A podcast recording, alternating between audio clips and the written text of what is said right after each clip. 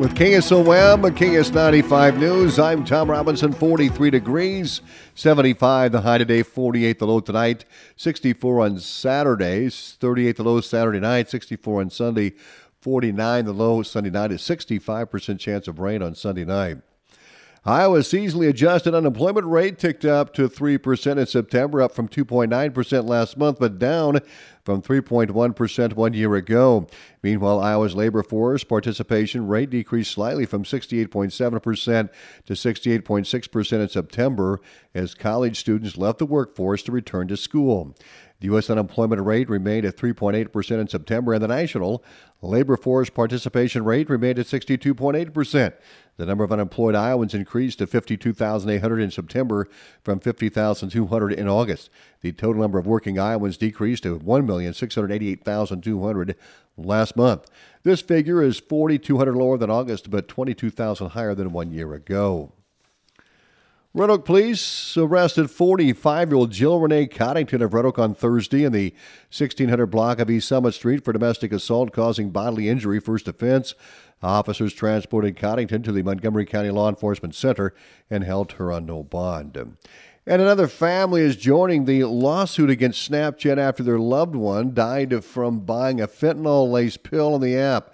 Many families are accusing Snapchat of having features that help people buy and sell drugs. The latest lawsuit is one of five filed against Snap Incorporated by the Social Media Victims Law Center on behalf of 65 families. The lawsuit asserts that built in features like disappearing messages, drug sales to minors on this platform were the foreseeable result of the designs, structures, and policies Snap chose to implement to, to increase its revenues. Now, the app is asking for the lawsuit to drop, claiming its platform is protected from illegal actions by its uh, customers. Atlantic Police Chief Devin Hogue told the City Council Wednesday evening that they were selected to receive a $200,000 grant through the U.S. Department of Justice Office of Community Oriented Policy Servicing. Hogue says this grant is for law enforcement, mental health, and wellness implementation projects. Essentially, we're going to become the fiscal agent for free mental health training for law enforcement throughout the state.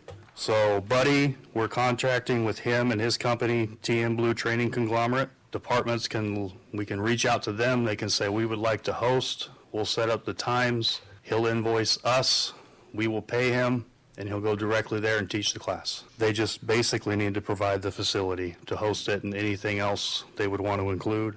There's going to be funding available to kind of offset some of my needs with facilitating and helping. There's going to be funding available so I can attend some of them as we get off the ground and attend in the future, allowing me to hopefully become one of the facilitators. Um, and then there's also funding to help offset Barb's time that she'll have to use and Chris's time with staying with it. So in total, there were nine million dollars awarded through these grants, and there were only 60 recipients throughout the nation.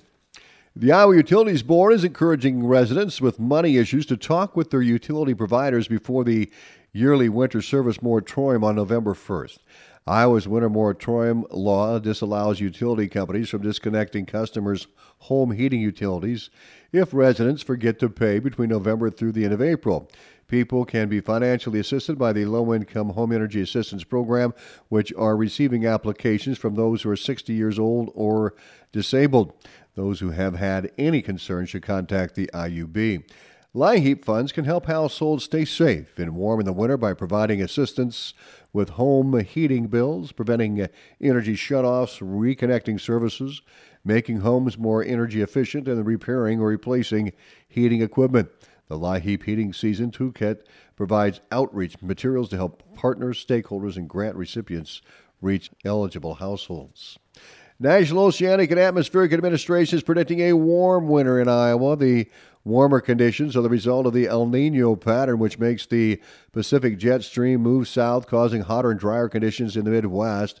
As far as temperatures, there's an average uh, chance, or above average, a chance for unusually mild conditions across much of the lower 48 states, mainly along the northern tier and into the northeast, as well as in northern Alaska.